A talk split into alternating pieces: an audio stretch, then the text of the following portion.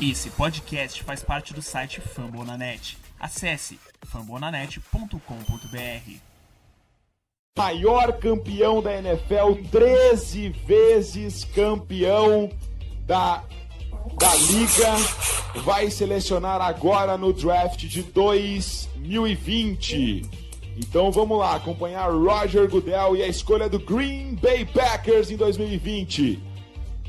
A troca então anunciada. A escolha número 26 agora pertence ao Green Bay Packers. E com a escolha número 26, o maior da NFL seleciona... Não,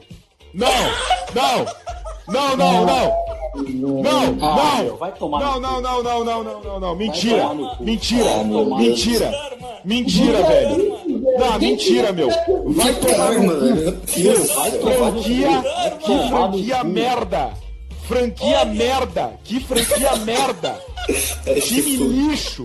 Que time lixo. O Green Bay Packers é um lixo, velho. Meu Deus, como é que pode, cara, fazer isso? Não, meu. Tá de brincadeira, vai se velho. Fuder. Vai se tá de fuder. Brincadeira, velho.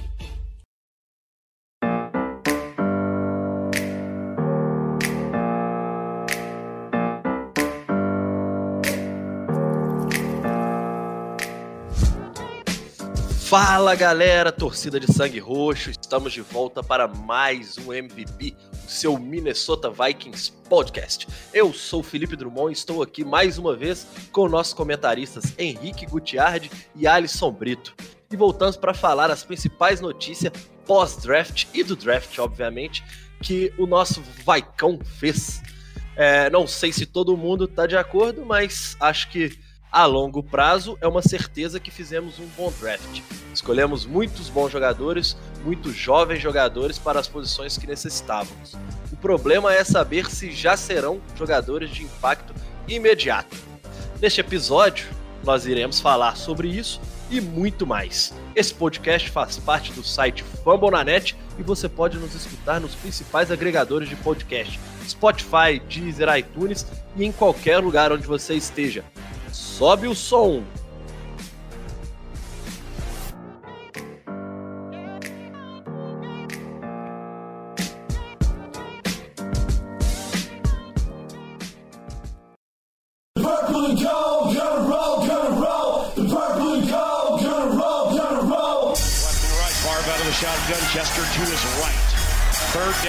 Seconds to go in the game. Niners lead by 4. Barr back to pass. Pumps to the left. 8 seconds left. He gets away from the pressure. Fires to the end zone. It's caught! It's Greg Lewis! Touchdown! Oh my goodness! Greg Lewis! Welcome to Minnesota! Oh my goodness! Let me tell you about some unfinished business. The purple state of Minnesota. Time to witness. De volta, vamos começar de cara, falando da classe do draft. Conseguimos tapar todos os buracos que precisávamos? Vou começar com o Alisson. Alisson, na sua opinião, os Vikings podem se orgulhar do draft que fez? E há alguma posição que ficou faltando selecionar nesse draft 2020? Boa tarde, Felipe. Boa tarde, Henrique. Boa tarde, torcida de sangue roxo. Vamos lá.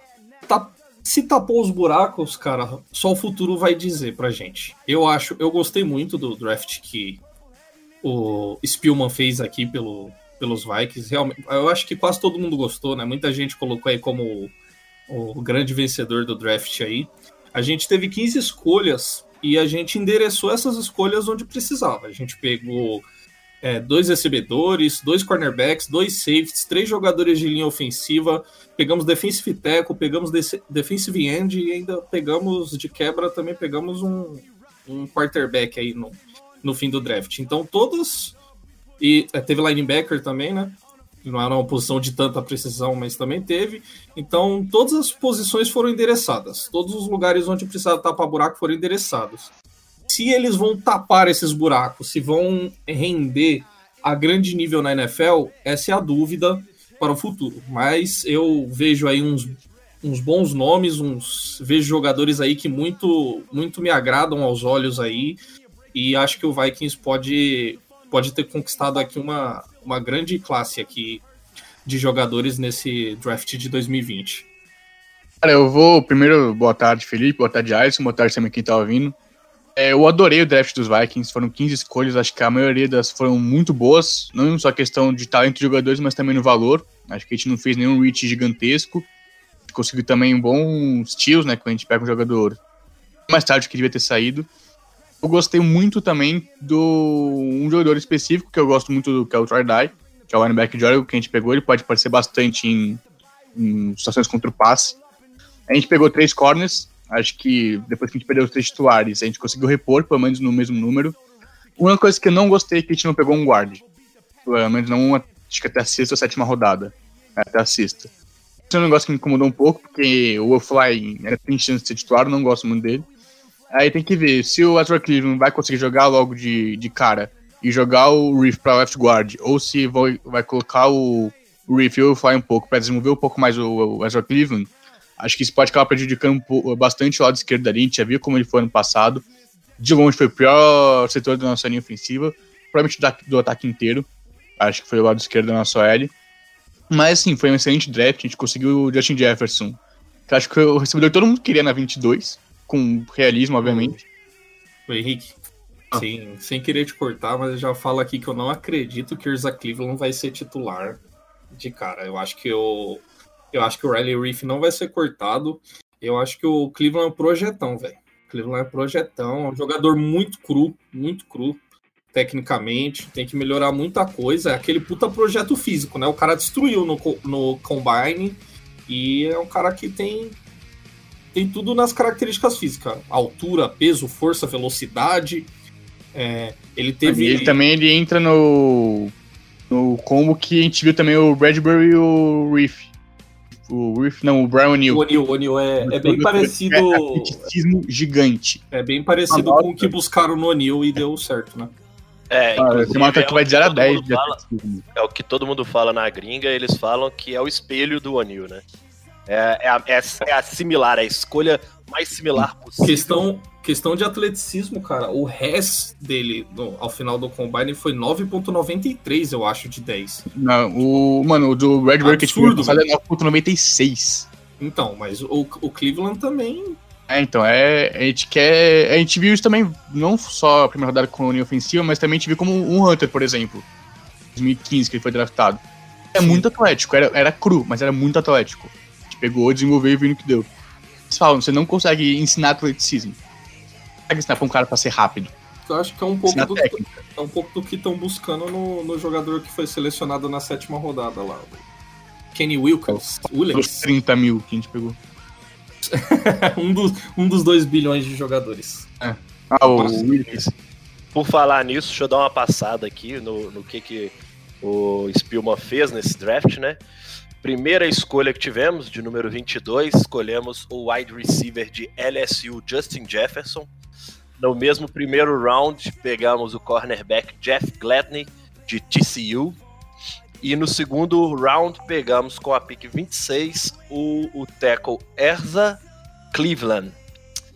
Passando para o terceiro round, na pick 25, selecionamos outro cornerback, Cameron Dantzler, de Mississippi State. Depois, na 4ª escolha, na 4ª rodada, tivemos 3 escolhas. Pegamos o defensive end D.J. Wonnum, o defensive tackle James Lynch, que eu gostei, particularmente eu gostei, o linebacker Troy Dye, de Oregon Ducks, né? E no quinto round... Que é lindo, vale dizer que o cara é bonitão. Então teremos o nosso Alisson Becker nos Vikings. Ou o nosso Rodrigo Hilbert, aí vai de quem quiser. Com esse nome ainda de ator de filme de ação, tá ligado? Troy Dye. Vai ser linebacker. O Garópolo vai ser linebacker. É um Garópolo másculo que bate da porrada pra caralho. No quinto round, completando o nosso draft, pegamos outro cornerback, Harrison Hand. Bom nome para cornerback, né? Também no quinto round, outro wide receiver, KJ Osborne, de Miami, né? O Harrison Hand é de Temple. No sexto round, Tivemos mais duas escolhas e buscamos o offensive lineman Blake Brandel e o de Oregon State e o safety Josh Metellus de Michigan. E por fim, né, no último round, tivemos mais 4 escolhas, graças às trocas que nós fizemos durante o draft em andamento. Pegamos o defensive end Kenny Willekes de Michigan State, o quarterback Nate Stanley de Iowa, o safety Brian Cole de Mississippi State e o guard Kyle Hilton de Washburn. Queria saber de vocês, quem vocês destacam, né? A gente já tinha falado muito do Justin Jefferson, tinha sido seleção, inclusive no draft geral que os podcasts da casa do Fambonanet fazem. Eu tinha ficado com a 22ª escolha e havia selecionado o Justin Jefferson. Felizmente, conseguimos esse jogador e eu tô gostando muito mais da atitude dele pós-draft. É um cara que tá buscando o seu lugar ao sol já nas entrevistas, prometendo o que vai fazer. Eu gosto dessa atitude. Resta saber se vai conseguir comprovar em campo. Mas é um cara que chega falando que ficou assustado de não ter sido o primeiro wide receiver a ser escolhido.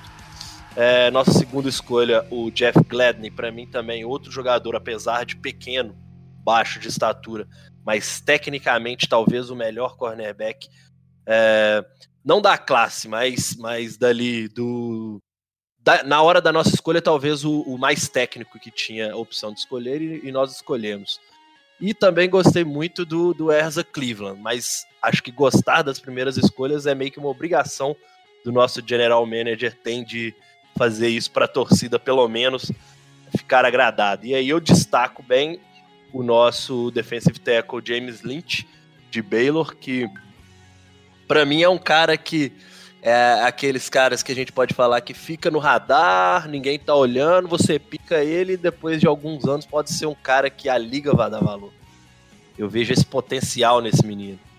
Eu tenho uma coisa que eu falo assim, quando você precisa de alguém para dar porrada, você tem que escolher um cara que esteja fora do radar da maioria de todo mundo, porque senão ele vai ser primeiro e vai ser desejado, nunca iria para um round 4. Segundo ponto, que quando ele tá numa faculdade menor, isso que eu vou falar aqui não é regra não, viu gente, mas quando ele tá numa universidade menor, a forma desse cara ficar forte fisicamente, nem sempre ela é legal. Falar assim diretamente, nem sempre ela é legal. Porque ele não vai passar por tantos testes de sangue, de exames, de nada. E isso, apesar de ser errado, lá na frente pode repercutir em boas coisas. Então eu aposto muito nisso, para vocês terem ideia de onde eu tô querendo chegar. E aí eu queria saber de vocês, se vocês querem destacar mais alguém desse draft pros Vikings?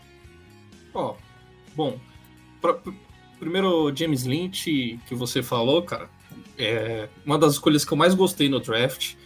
Assim, eu não sei se faculdade pequena, né? Ele veio de Baylor. Baylor é uma faculdade que ficou muito, muito conhecida nos últimos anos aí pela sua defesa. E ele é um jogador de defesa. Pequena que eu digo em relação às principais universidades dos Estados Unidos. Sim. Não em relação ao futebol americano apenas. É uma universidade da Big 12, né? Mas é uma universidade que ficou conhecida por sua defesa, não à toa.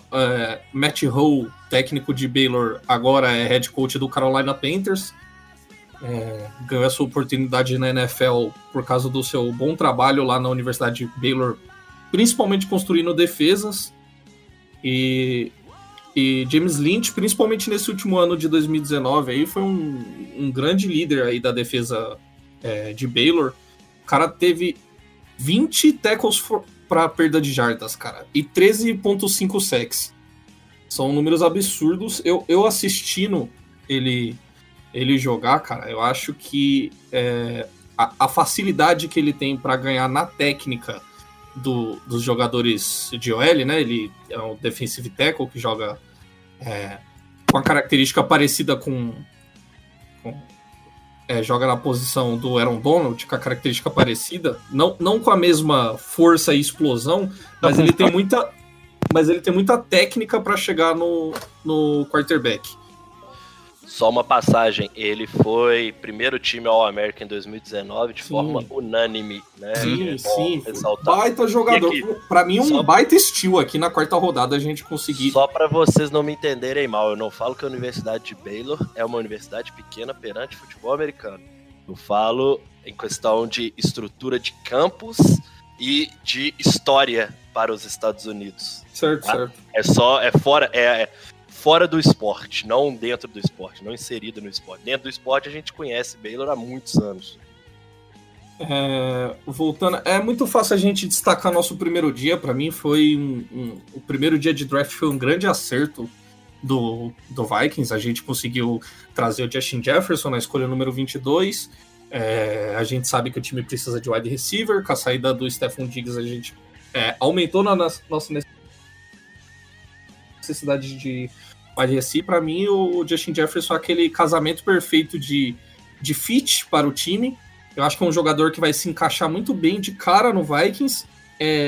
Para mim, é o melhor jogador disponível e cobre necessidade. Para mim, essas três, se você conseguir cobrir essas três coisas na sua escolha do draft, quer dizer que sua escolha foi aquela escolha nota A ou nota A+. É um jogador que vai chegar para contribuir de cara. E é um baita wide receiver. Não tem problema em trabalhar com múltiplas estrelas no time, que foi assim que aconteceu lá em LSU. Ele era o wide receiver 2. Então acho que a gente não pode se preocupar com algum problema de ego no futuro, né? Coisa que a gente andou passando por aí no nosso time. E o Jeff Gladney... camisa 14 aí, ó. já nem sinto falta mais. Agora é Justin Jefferson número 18. É um baita wide receiver correndo rotas. Ele tem habilidade tanto para pode jogar no slot, pode jogar na ponta, tem habilidade para esticar o campo. É muito disciplinado correndo rotas. Eu tava até comentando com o Felipe aqui em off que ele me lembra o Thielen um pouco no jeito que ele é disciplinado correndo rotas e com a habilidade que ele tem para finalizar a recepção utilizando o corpo, ou seja, engana no corner com algum movimento de cabeça ou de corpo. Para mim é um jogador que chega para ser titular. E o Jeff Gladney na escolha número 31 também achei sensacional. Eu esperava que pegasse ele na 25, o Vikings conseguiu descer e ganhar mais uma escolha, conseguiu descer para 31, ganhar. Trocou com o 49ers, ganhou mais uma escolha e ainda pegou o jogador que queria, então que tornou mais perfeito ainda, como o Felipe falou, não é um jogador muito alto, mas extremamente técnico. O cara rompeu o menisco antes de começar essa temporada, jogou todo ferrado e produziu pra caramba. O cara teve 14 passes defendidos essa temporada. Eu vi a tape dele jogando lá com o Denzel Mims aí, jogou contra o Denzel Mims, que era um dos wide receivers mais bem cotados da classe, guardou no bolso. Então, eu não tenho nenhuma preocupação com o Jeff Gladney também. Excelente escolha, descer e pegar ele no final da primeira rodada e ainda acumular mais escolhas foi melhor ainda. Ezra Cleveland, como eu não vou mentir, não me agradou na hora a escolha, tanto quanto agradou o Felipe. Não era um jogador que eu tinha muito em alta no meu board de tackles, inclusive tinha jogadores disponíveis que eu julgava serem mais prontos do que ele, mas é aquela, né? O time... Eu não pensava diferente disso, não. Não, entendi. É muito que a gente escolheu um prospecto muito bom para uma posição que a gente precisa de impacto imediato. Sim. O contra é esse, é o único contra que eu tenho, mas avaliando apenas o jogador, eu acho que a gente fez uma grande pique, mas ela é a médio e longo prazo, ao meu ver. Ah, sim. Então, pode ser que o cara... a gente não sabe se vai ter training camps, né? Se vai ter minicamps, mas pode ser que ali, né? Com o treinador de linha ofensiva, recebendo os toques e tal, o cara mostra uma puta evolução. Não foi o que eu vi dele no college. Um jogador que eu acho cru, tecnicamente... tem alguns problemas de tempo de resposta e acaba sendo vencido pelos jogadores defensivos por causa disso. Às vezes ele parece até meio preguiçoso, mas é um puta pro, pro, é um puta projeto físico, um jogador super atlético, ele é forte, ele é muito rápido pro tamanho dele, e aí o time tá apostando nisso, tá apostando que eles vão pegar esse baita atleta e polir ele a ponto de ser um grande left tackle na NFL, e o time já fez isso antes com o Brian O'Neill. Eu acho que o Brian O'Neill na época era um pouco mais bem cotado do que o Ezra Cleveland, mas era algo parecido e deu certo. Então vamos esperar que o Spielman acerta o raio duas vezes. A galera até caiu na alma dele por conta da comemoração do vídeo dele recebendo a notícia que tinha ido para os Vikings, não muito animado, né? É, tá meio quietinho, né? Aliás, ele jogou junto com o nosso running back selecionado ano passado, né? Alexander Madison, lá em Boise State. Ele bloqueou o Madison lá. O Madison adorou. O ano de alegria. Depois do Ezra Cleveland, vai que selecionou o Cameron Dantzler. Não é um jogador que me agrada muito. Nem o D.J. Wonnum.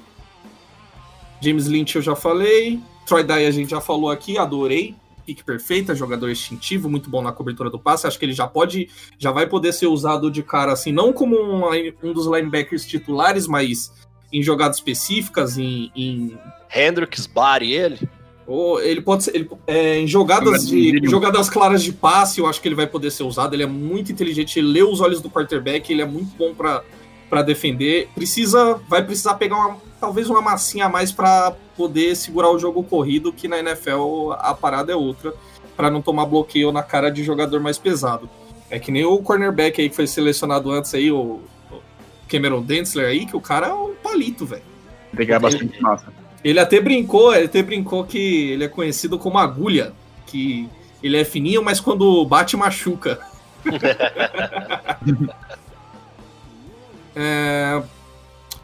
Harrison Hand também. Os cornerbacks, eu vou ser bem sincero, os cornerbacks só quem me agradou mesmo foi o Jeff Gladney, mas eu posso estar errado. O Harrison Hand também não me salta muito aos olhos. Essa parte eu juro que eu deixo e confio nos... Eu não acho que é um problema a gente pensar alguma coisa, sendo que a gente tem um cara que historicamente, né, o histórico dele é de conseguir montar uma boa secundária, trabalhar bem com os corners, safeties. Então, nesse ponto, eu não desconfio tanto porque a gente tem o Zimmer, sacou? Pra finalizar, né, que eu já tô estendendo demais, outro jogador que me chamou a atenção foi o Kenny Willekes, defensive end de Michigan State, se eu não estiver errado. Michigan State. Também foi um cara que teve uma baita produção no ano passado. Tanto em tackles for loss, quanto em sacks. Eu acho que também ele, se eu não me engano, cara, se eu não tiver trocando, que foi muitos jogadores, gente, eu posso estar me enganando aqui, mas se eu não me engano, ele jogou como linebacker e edge. Ele foi transferido, ele foi trocado de linebacker para edge, e ele faz esse híbrido, ele pode jogar tanto de linebacker quanto de edge. E aí pode ser uma carta aí para ver como o Zimmer vai querer usar ele.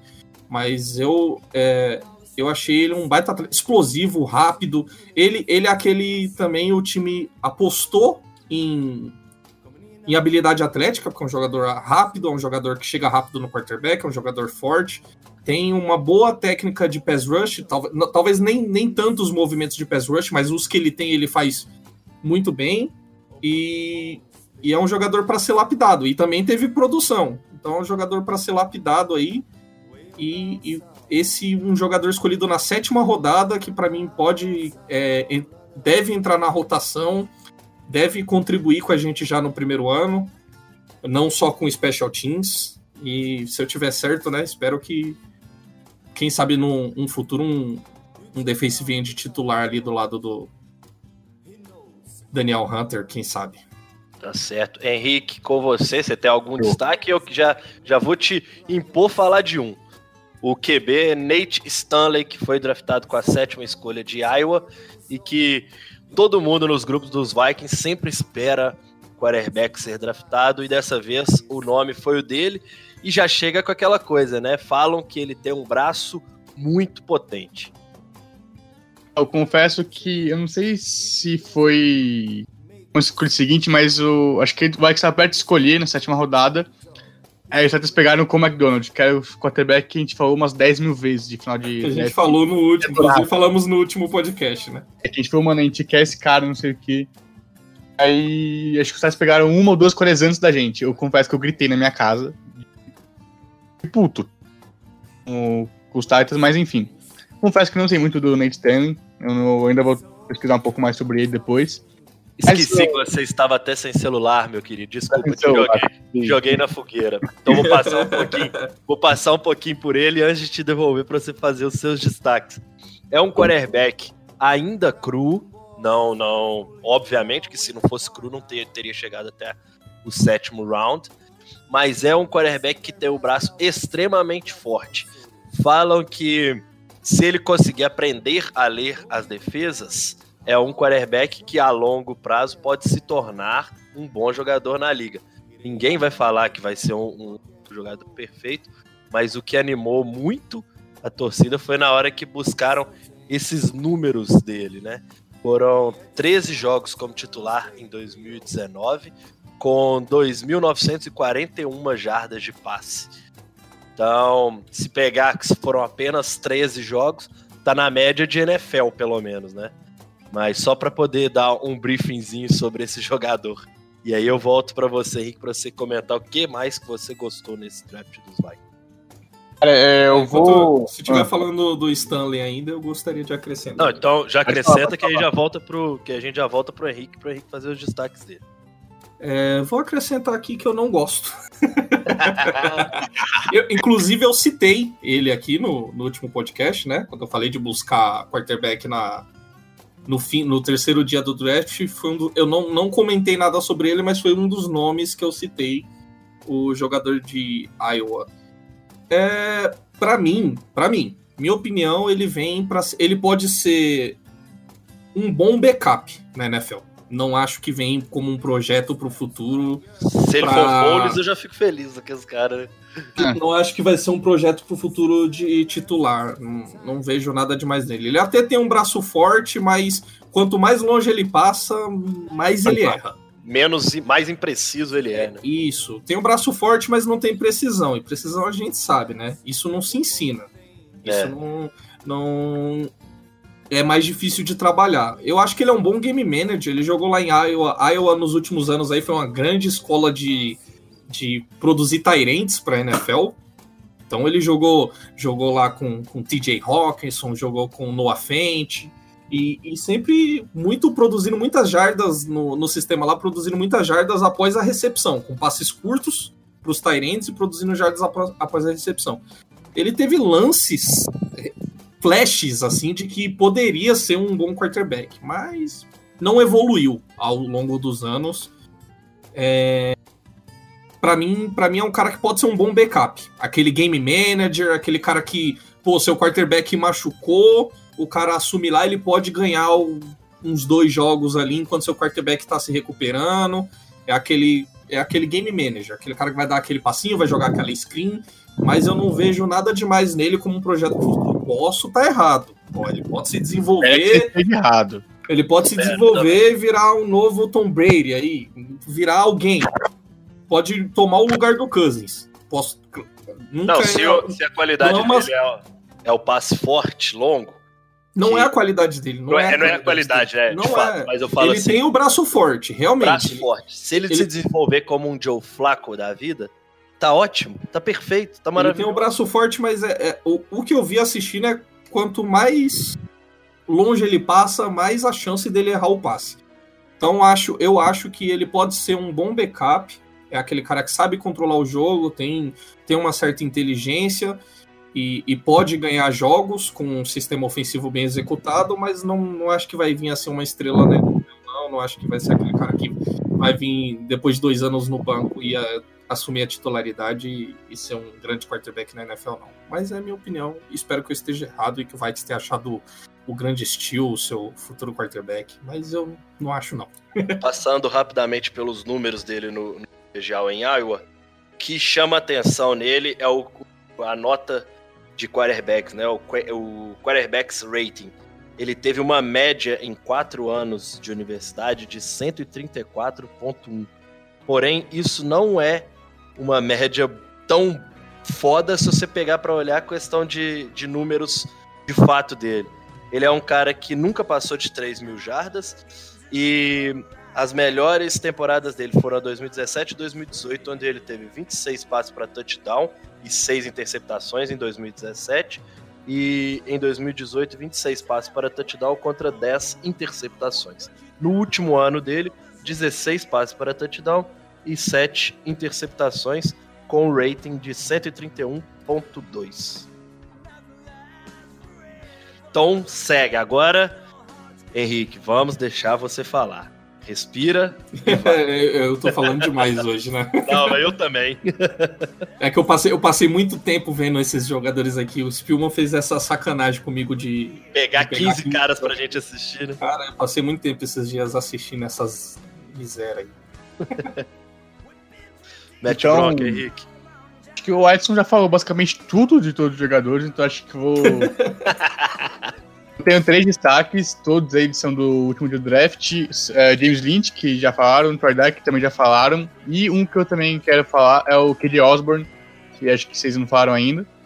Milagre. Não falamos. Então vou começar pelo Osborne. O Osborne, eu acho que ele foi draftado não para ser um recebedor de fato, mas para atuar como retornador. Eu acho que a gente viu o Mike Hughes fazendo isso quando ele estava saudável no começo da carreira, aí em 2018. Eu acho que isso incomodava um pouco o Zimmer, porque desgastava, dava mais chance de lesão. Então acho que se pegar um cara, por mais ter sido meio alto na quinta rodada, um cara para ser retornador, tendo os jogadores disponíveis na posição de recebedor, eu acho que para mim ficou claro que o Osborne chegou para jogar em special teams, jogar retornando punch, retornando kickoff. Não acho que seja uma ideia tão ruim, acho que é bom você ter jogadores fixos em cada posição do especialista. A gente já tem um punter, já tem um kicker, já achou um long snapper que a gente pegou ano passado. Como ninguém sabe o nome, isso é um bom sinal. Então acho que também é interessante a gente pegar um retornador para ter uma posição de campo melhor já no começo do campanhas, que pode ser bem interessante. Também um outro ataque, desculpa que eu esqueci, também é o Edson já falou, que é o Kenny Willekes, de Michigan State. Se não me engano, ele é um cara que viralizou fazendo mortal, mostrando, sei lá, o atleticismo dele, tipo, esticando a perna até sei lá onde. E muita gente falou, tipo, tá, por que ele tá mostrando isso? Porque mostra um controle corporal que muitos times buscam no jogador de linha defensiva. Um cara conseguir, tipo, dobrar o corpo dele de um jeito tipo, que parece impossível, pode ajudar ele a passar por um tackle, passar por um bloqueio. Ainda mais quando a gente tem um técnico de linha defensiva como o Andrew Patterson, que pra mim é um dos melhores da liga fazendo isso. Hoje ele é co-coordenador defensivo junto com o filho do Zimmer. Eu acho que ele pode ser lapidado pra ser um cara fenomenal, né? Então um trabalho corporal dele muito bom. Acho que se ele for mais bem lapidado, posso tornar um excelente pass rusher. E meus outros 2 destaques, que eu queria falar um pouco mais, situações que ele pode ser usadas, é o James Lynch e o Troy Dye.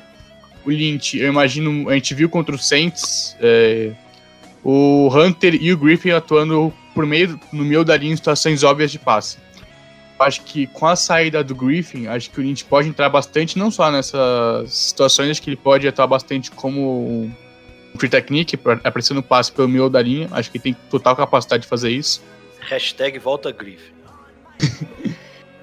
Mas eu acho que eu consigo imaginar muito ele fazendo esse papel, né? Não só em situações de passe, mas também fazendo isso. E o Troy Dye, eu acho que em situações também de passe, ele pode entrar bastante. A gente tem um grupo sólido de linebacker, a gente tem o Kendricks e o Barks, uma dupla fenomenal. E a gente também tem o Ben Gideon, que perdeu boa parte do ano passado por lesão. Ele tá no último ano de contrato, talvez seja por isso que a gente pegou o Troy Dye, pra ter um poder maior nessa talvez negociação. Eles falaram, já, a gente já tem um linebacker aqui, a gente não precisa pagar tanto pra você. Então, se quiserem, pode colocar até mais barato ou não renovar e salvar o espaço de cap, que a gente não tem.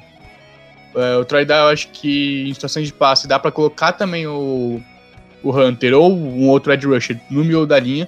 Talvez colocar o Anthony Barr pra pressionar o passe, a gente sabe que ele consegue fazer isso, a gente viu ele iniciar aí na faculdade, ele fazia bastante isso. Ele é muito bom em blitz, acho que ele conseguiria atuar como edge em jogadas específicas e botar o Troy Dye como linebacker marcando passe. Ele é excelente marcando passe. Acho que isso é um negócio que deve ter espelhado nos olhos do Zimmer, um linebacker que marca tão bem o passe, tão instintos tão bons assim. Eu já sou fã. Eu já adorei o... Pra mim, Troy Dye já tem lugar reservado em Kenton, já. Pra mim, ele se desenvolver bem rápido, manda o Anthony Barr embora. Verdade, manda o Anthony Barr embora. Se conseguir desenvolver o Troy Dye rápido, tipo, só nesse ano a gente já melhora, tipo, o que tem que melhorar. Não tem problema nenhum em trocar o Anthony Barr. Qual o seu problema com o Anthony Barr? É só porque ele foi e voltou? É, no Anthony Barr renovou o contrato agora, velho. Tá contrato grandão. Eu não tenho nenhum problema com o Anthony Barr, eu gosto muito dele. O dead cap dele deve ser enorme ainda. Uhum. Deve ter voltado. Aquele é... Entre ter um cara que faz isso, as duas coisas, eu prefiro pegar o mais barato e mais novo. Então, se o Troy Dye conseguir melhorar, esse pensamento seu, eu prefiro manter o Troy Dye e colocar o Anthony Barr, tipo, pra troca. Acho que é... E aí, talvez a gente consiga boas coisas na troca com ele. Porque o Anthony Barr é um excelente linebacker. Eu adoro ele, só pra deixar isso bem claro antes que me xingue. Chama, Clavico. Chama. Foram 15 escolhas dos Vikings. Difícil falar todas, mas eu gostei em geral. A gente falou do Dantzler, que é muito fino. Então, magrinho, mas ele consegue ter uma boa marcação. Acho que se ele ganhar mais massa corporal, ele pode ser um bom corner. Harrison Hand... Na quinta rodada, acho que é uma aposta bem válida.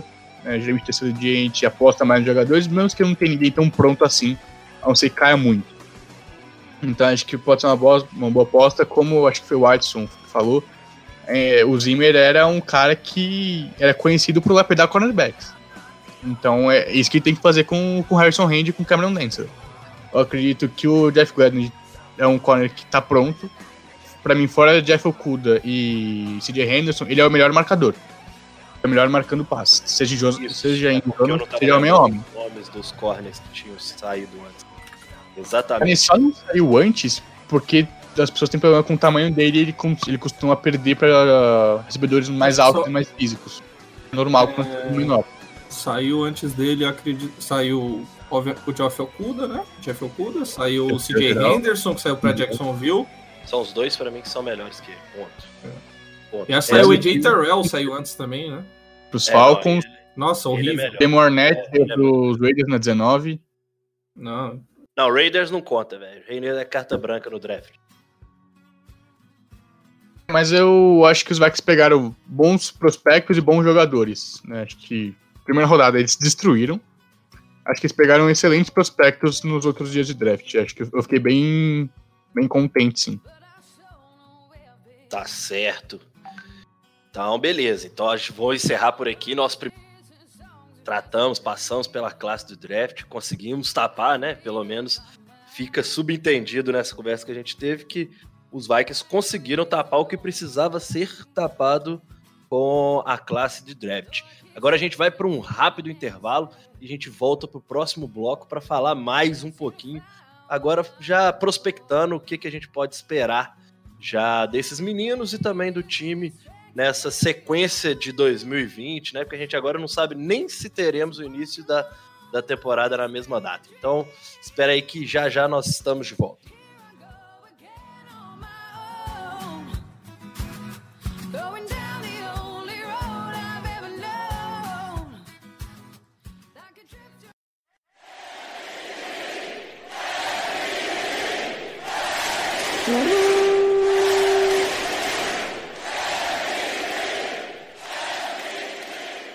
Estamos de volta com o nosso MVP de número 73 e nesse segundo bloco a gente vai prospectar o que esperar desse time repleto de calouros passado o draft para a temporada 2020-2021.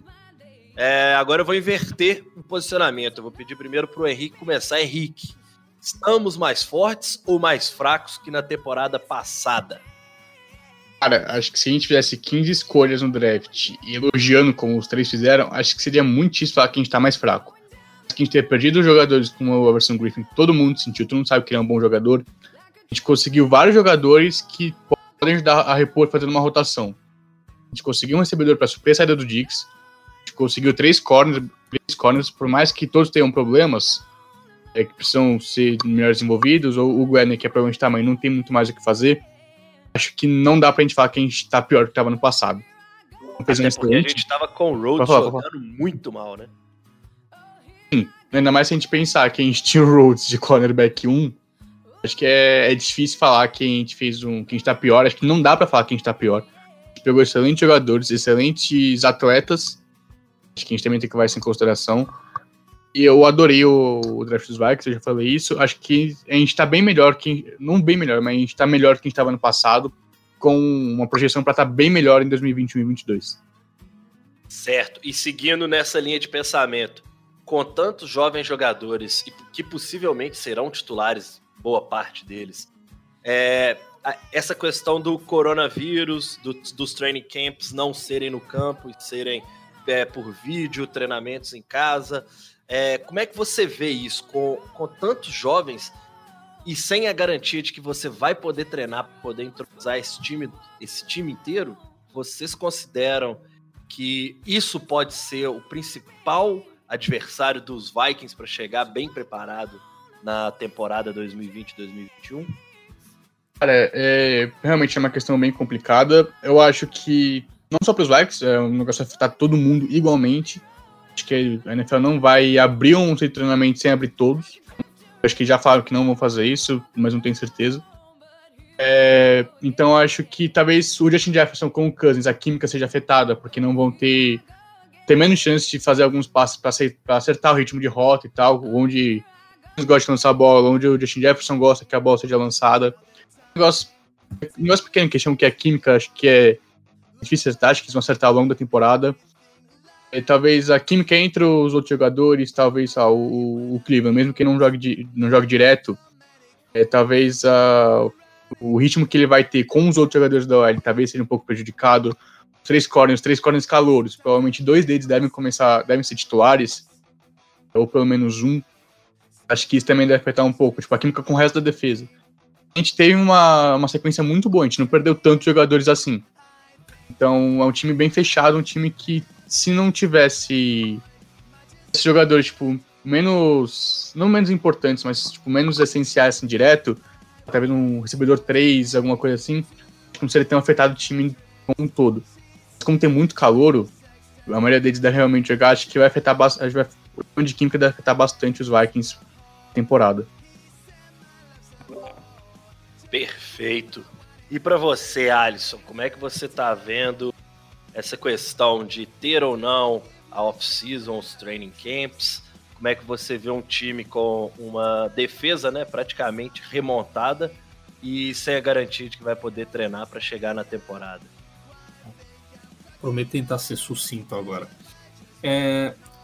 Para começar, o lance do time tá mais forte ou mais fraco, é difícil falar, né, mano? É difícil falar, ainda mais a gente dependendo, não dependendo, né, mas a gente precisando tanto dos calouros como a gente vai precisar esse ano. Ainda mais com essa segunda pergunta, né, sobre a gente não sabe se vai ter training camp, como é que vai preparar. A gente sabe que é um mundo totalmente diferente do college para a NFL, então os calouros precisam dessas dicas técnicas que os treinadores da NFL passam para entender, treinar com os jogadores, com os veteranos, treinar com os jogadores que já são profissionais, para entender o que eles têm que fazer daqui para frente, porque eles têm as armas, mas o jogo é outro nível, entendeu? Funciona totalmente diferente, e no college eles não são preparados para isso. Então eu acho que se não tiver training camps, vai fazer muita falta, principalmente pro Vikings, que trouxe uma porrada de calouro e tecnicamente precisa deles, principalmente na posição de cornerback, ajuda no pass rush. Então o Vikings vai ser um pouco dependente dos calouros nesse sentido. Sobre o time ser mais fraco, mais forte que o ano passado, bom, a minha cabeça diz isso aí, né? Draft, né? Draft não dá para você garantir que o time vai estar mais forte ou mais fraco antes de ver o time em campo. Muitos calouros, a gente não sabe se vai ter treino, como é que eles vão se desenvolver para essa temporada e quantos deles já vão chegar para produzir nessa primeira temporada. Mas meu coração diz que foi um draft do caralho e eu já tô no hype já. Para mim, Vikings favorito na divisão e bora, só bora. E finalizando, agora vai atrapalhar, cara, não tem como. Eu já vi que a NFL tá cogitando começar a temporada mais tarde, né? Tá cogitando, era pra ter... Ela tem, na verdade, já o plano B, né? Como a gente pode falar. Isso. Caso a temporada precise ser atrasada, eles vão tirar a semana de folga, eles vão tirar a semana do 17º jogo, né? 17º jogo no primeiro ano, né? Só... porque seriam mudanças imediatas para essa temporada, eles já voltaram, já recuaram sobre isso, se for preciso, e aí Sim. eles já conseguiram fazer, não mudar tanto o fim, mas até o início eles conseguem postergar, acho que dão 6 semanas, inclusive, não é nem pouca coisa, não é muita coisa, mas eles conseguiram jogar para outubro o início da temporada. Mas é aquilo, cara, se realmente, se não tiver, se o time não tiver tempo para se preparar, principalmente os calouros vão sentir muito isso, sim. Então vai demorar para esses jogadores, principalmente quem precisar de ser titular, como o Justin Jefferson eu não digo, porque o wide receiver, embora seja bem mais complexo para você entrar na NFL, eu acho que é um jogador que carece de maior quantidade de talento e ele não acho que ele precisa de tanto treino assim para engrenar. Mas ainda bem, os cornerbacks novos. Vou falar uma vantagem nesse caso. O Justin Jefferson ser um cara que sabe correr rota é importantíssimo se não tiver treino. Pô, e ele é muito bom correndo rota. Exatamente. Não sei se vocês olharam com tanto carinho para esse jogador, mas ele é muito... É mais uma coisa que eu acho ele parecido com o Tiller, ele é muito disciplinado nas rotas dele. Ele é muito... Ele não é aquele jogador que improvisa tanto. Às vezes ele improvisa. Mas só que na rota que ele escolhe para fazer, o cara é muito disciplinado, velho. E consegue bater os cornerbacks com maestria. Então, se ele não improvisa, quem vai gostar dele é o Kirk. Não é que ele não improvisa. Não é que não improvisa. Ele improvisa. Ele é muito bom nos cortes e tal. Foi só pra fazer a piadinha com o Kirk. Entendi, mas eu acho que ele vai se dar muito bem com o Kirk Cousins, sim, cara. Não, eu também acho. É que ele não improvisa, entendeu? Ele tem essa habilidade de improviso, mas quando ele seja uma rota longa, seja uma rota intermediária, quando a rota que ele se predispõe a fazer, ele faz com foco, sabe? Com maestria. Mas é só concluindo, acho que se não tiver os training camps, vai prejudicar sim. Esses calouros vão demorar uns joguinhos para engrenar, e isso pode atrapalhar o começo da temporada do Vikings. Tá certo. Eu levantei muito, porque para mim, eu considero que se a temporada fosse normal, eu afirmaria que a gente estaria mais forte. Se a gente estivesse vivendo momentos normais, para falar de uma temporada que começa daqui a 3 meses, 2 meses, 3 meses em setembro, né? Então, ao meu ver, seria fácil de afirmar isso, caso não estivesse vivendo o coronavírus, né? A pandemia do coronavírus. Como a gente não tem garantia de nada, eu tenho meus receios, principalmente pelo entrosamento. A gente é um time que, goste ou não, o ataque eu acho que não vai ser tão afetado, por mais que eu acho que linha precisa trabalhar muito unida, para pegar entrosamento, e aí talvez seja o entrosamento mais difícil de pegar, seja o da OL. Porém, a questão de recebedores, a gente manteve 70% do ataque, então não é um lugar que a gente deve ser tão afetado por falta de treinamento. Para a defesa, eu já vejo exatamente o contrário, é um lugar onde a gente manteve, 30%, 40% só do que vinha jogando. Talvez a gente, com quem sobrou, comece como titular, exatamente porque quando você estiver tendo jogo, você vai estar tendo treino. Então, talvez o Zimmer tenha isso na cabeça ali. O bom é que a gente se livrou dos pato morto, né? O Enes, Rhodes... E caros, né?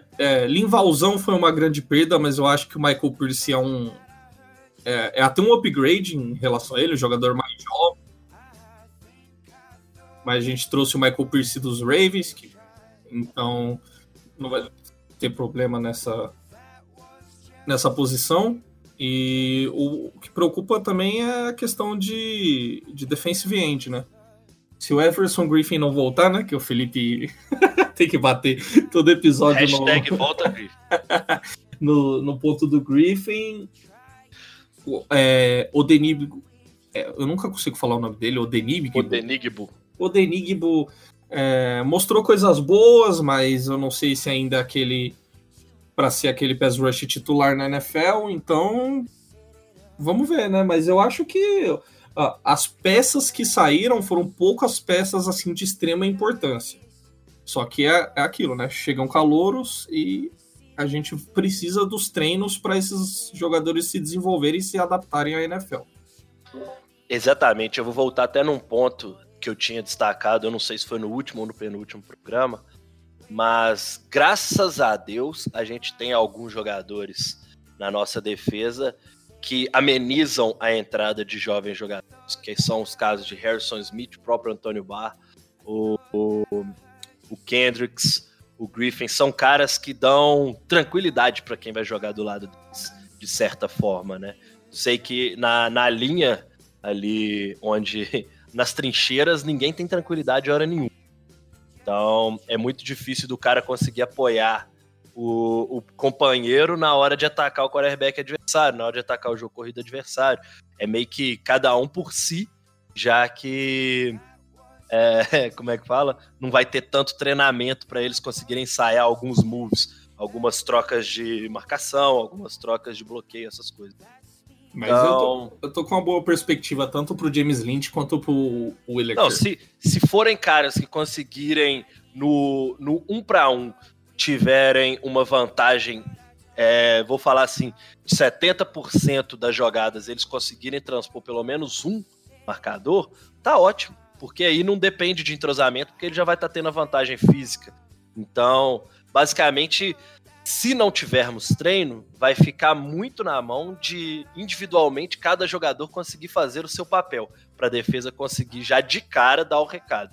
Mas eu vejo com bons olhos o fato de, se a gente tiver um bom início de temporada, a gente vai conseguir nos treinamentos durante a temporada dar esse mínimo de entrosamento para esses meninos conseguirem mostrar o potencial que a gente sabe que são jogadores de extremo potencial que a gente draftou, senão a gente não estaria elogiando desde o início desse podcast, né? É isso aí. Eu tava vendo também uns boatos aí do que o Vikings podia estar mudando a defesa para 3-4 aí. Isso aí é assunto para um podcast futuro, que eu acho que dá muito papo isso aí. Dá muito papo também, até na questão de hoje não existir mais o 3-4-4-3 direito, né? É, então. Já tem time que joga com 2 ali atrás só, já. Imagino que isso futuramente vai ser coisa que a gente vai lembrar e falar, nossa, era 3-4, 4-3 as defesas, porra! Henrique, você quer acrescentar mais alguma coisa nessa discussão da temporada que está por vir? Acho que é importante falar que caso dê errado, e se o coronavírus se estender, se a pandemia se estender, a quarentena também, a NFL tá com um plano de último caso de adiar a temporada, começar meio de outubro mais ou menos, e até o final de fevereiro. Acho que isso é importante falar, porque a gente é torcedor, a gente fala, esse tempo sempre chega. Talvez ter que esperar novembro quase. Fala, galera, aqui é Alisson, o editor. Como vocês devem ter percebido, tivemos um pequenino problema com o áudio do nosso garoto Henrique. Mas basicamente ele só concluiu que o corona pode atrapalhar a execução dos treinamentos dos jogadores. Já vou voltar agora com a fala do Felipe, que vai dar encerramento aí ao podcast. Enquanto isso, fiquem com os melhores momentos do Vikings na vitória do Super Bowl. Perfeito. Mas é isso mesmo, porque o plano B da NFL, né, ele tá bem... como é que a gente pode falar? Tá bem escrito para eles, né? Eles já sabem qual ação que eles podem ter caso o coronavírus se estenda mais tempo do que se espera. E aí é exatamente isso que você estava falando.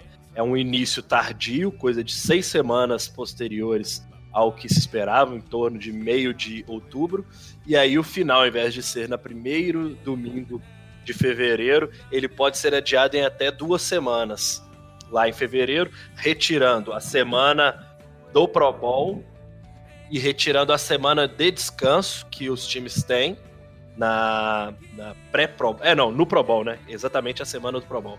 E além disso, colando a temporada inteira em 16 semanas, retirando o 17º jogo e retirando as semanas de bye de todos os times. Tá certo?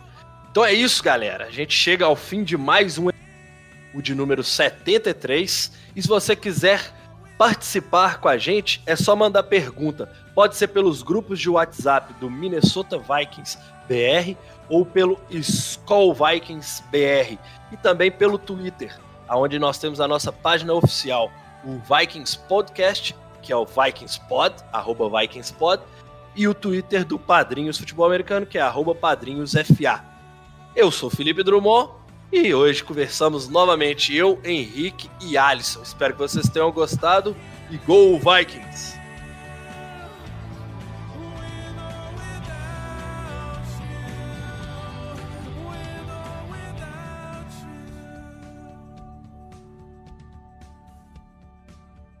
Go Vikings, let's win this game. Go Vikings, honor your name. Go get that first down, let's get a touchdown. Rock up, sock up, fight, fight, fight, fight, fight. Go Vikings, run up the score. You'll hear us yell for more.